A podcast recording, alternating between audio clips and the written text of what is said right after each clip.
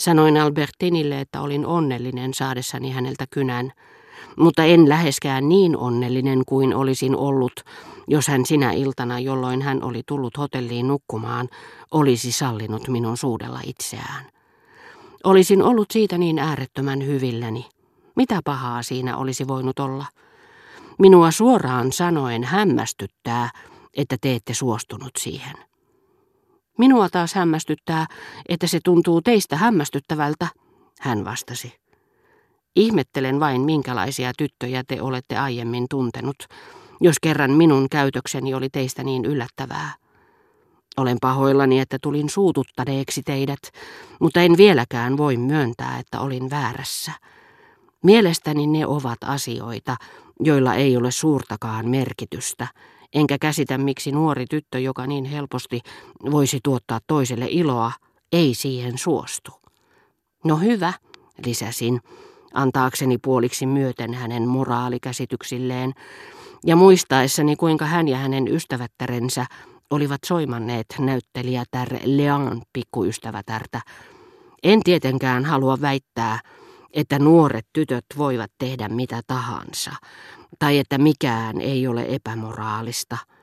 Otetaan nyt vaikka esimerkiksi suhde, josta te kerran puhuitte Balbekissa asuvan tytön yhteydessä. Suhde, joka hänellä kuulemma on erään näyttelijättären kanssa. Minusta se on inhottavaa. Niin inhottavaa, että mielestäni tytön vihamiehet ovat keksineet koko jutun. Siinä ei voi olla nimeksikään perää. Se tuntuu minusta käsittämättömältä, mahdottomalta. Mutta että nuori tyttö antaisi ystävänsä suudella itseään tai mennä pitemmällekin, koska te kerran väitätte, että minä olen teidän ystävänne. Niinhän te olettekin, mutta minulla on ollut muitakin ystäviä ennen teitä. Minä olen tuntenut nuoria miehiä, joilla aivan varmasti oli minua kohtaan yhtä voimakkaita tunteita. Mutta niin vain on, ettei yksikään olisi uskaltanut tehdä minulle mitään sellaista. He tiesivät kaikki, että olisivat saaneet korvilleen ja lujasti. Sitä paitsi se ei olisi tullut heille mieleenkään. He kättelivät minua reilusti niin kuin ystävät ja hyvät toverit ainakin. Kukaan ei koskaan puhunut suutelemisesta, eikä se millään tavalla vaikuttanut meidän ystävyyteemme.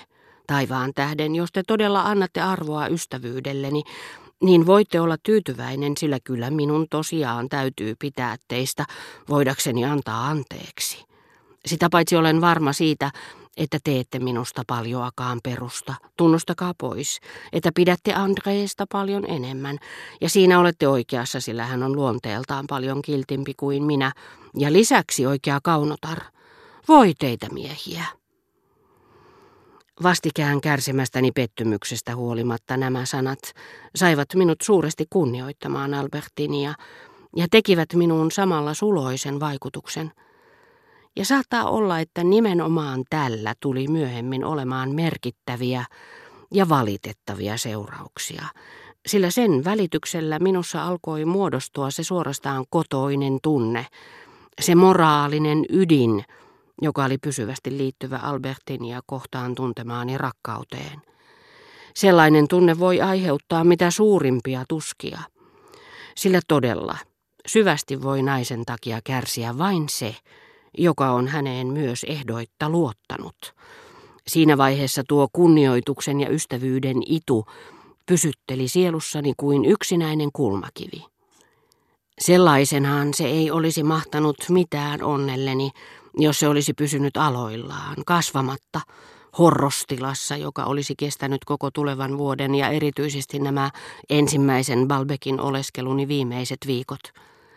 Se asusti minussa kuin vieras, kuin sellaiset vieraat, joista olisi kaikesta huolimatta varovaisuussyistä parempi yrittää päästä eroon, mutta jotka tulee jättäneeksi omiin oloihinsa, niin vaarattomilta ne väliaikaisesti vaikuttavat heikkoudessaan, ypö yksin keskellä vierasta sielua.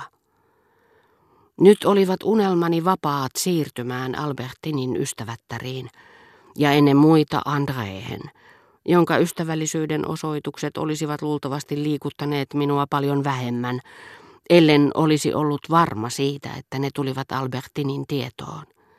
Se, että olin jo kauan teeskennellyt pitäväni eniten Andreesta, oli tavallaan luonut keskusteluhetkien hellien tunnustusten muodossa valmiin muotin rakkaudelleni tähän tyttöön, eikä siitä siihen saakka ollut puuttunut kuin todellinen vilpitön tunne, jonka vapaaksi päässyt sydämeni olisi nyt voinut synnyttää. Mutta André oli liian älyllinen, liian hermostunut, liian sairaaloinen, jotta olisin voinut todella rakastaa häntä. Hän muistutti liikaa minua. Albertin vaikutti minusta nyt tyhjältä, mutta André puolestaan oli täynnä jotakin sellaista, minkä tunsin liiankin hyvin. Ensimmäisenä päivänä hiekkarannalla olin luullut häntä kilpapyöräilijän rakastajattareksi, urheiluhenkiseksi tytöksi, ja André puolestaan selitti, että hän oli ruvennut harrastamaan urheilua ja ruumiin kulttuuria yksinomaan lääkärinsä määräyksestä, hoitaakseen heikkoja hermojaan ja huonoa ruoansulatustaan, ja lisäsi, että hän oli onnellisin kääntäessään muuatta George Eliotin romaania. Se oli hänen päivänsä paras hetki. Pettymyksellä, joka seurasi ensihetkien erehdystä, mitä Andreen todelliseen olemukseen tulee, ei itse asiassa ollut suurtakaan merkitystä. Mutta erehdys itsessään oli niitä, jotka mikäli ne auttavat rakkautta syttymään ja paljastuvat erehdyksiksi vasta sitten, kun se ei enää ole muutettavissa, tulevat aiheuttamaan kärsimyksiä.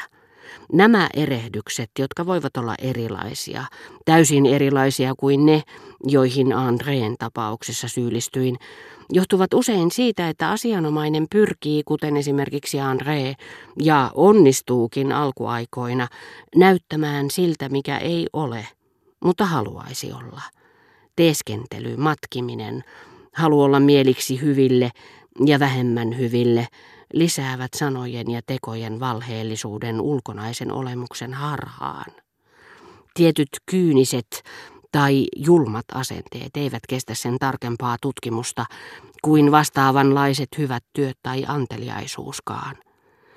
Almuistaan tunnettu rikas paljastuu usein turhamaiseksi saituriksi, kun taas moni erehtyy luulemaan messaliinaksi paheellisuudellaan kerskailevaa kunnon tyttöä, joka suorastaan pursuaa ennakkoluuloja.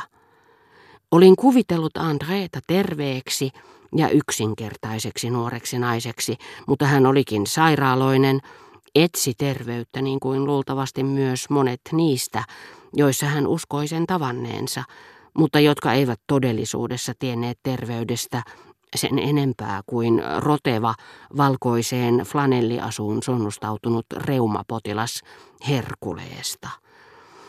Ja tietyissä olosuhteissa on onnemme kannalta tähdellistä ja ratkaisevaa olla selvillä siitä, kuuluuko henkilö, jossa olemme rakastuneet siihen, mitä luulimme hänen terveydekseen, itse asiassa niihin sairaisiin, jotka saavat terveytensä toisilta, niin kuin kiertotähdet valonsa, ja muistuttavat lähinnä sellaista materiaa, joka vain johtaa sähköä.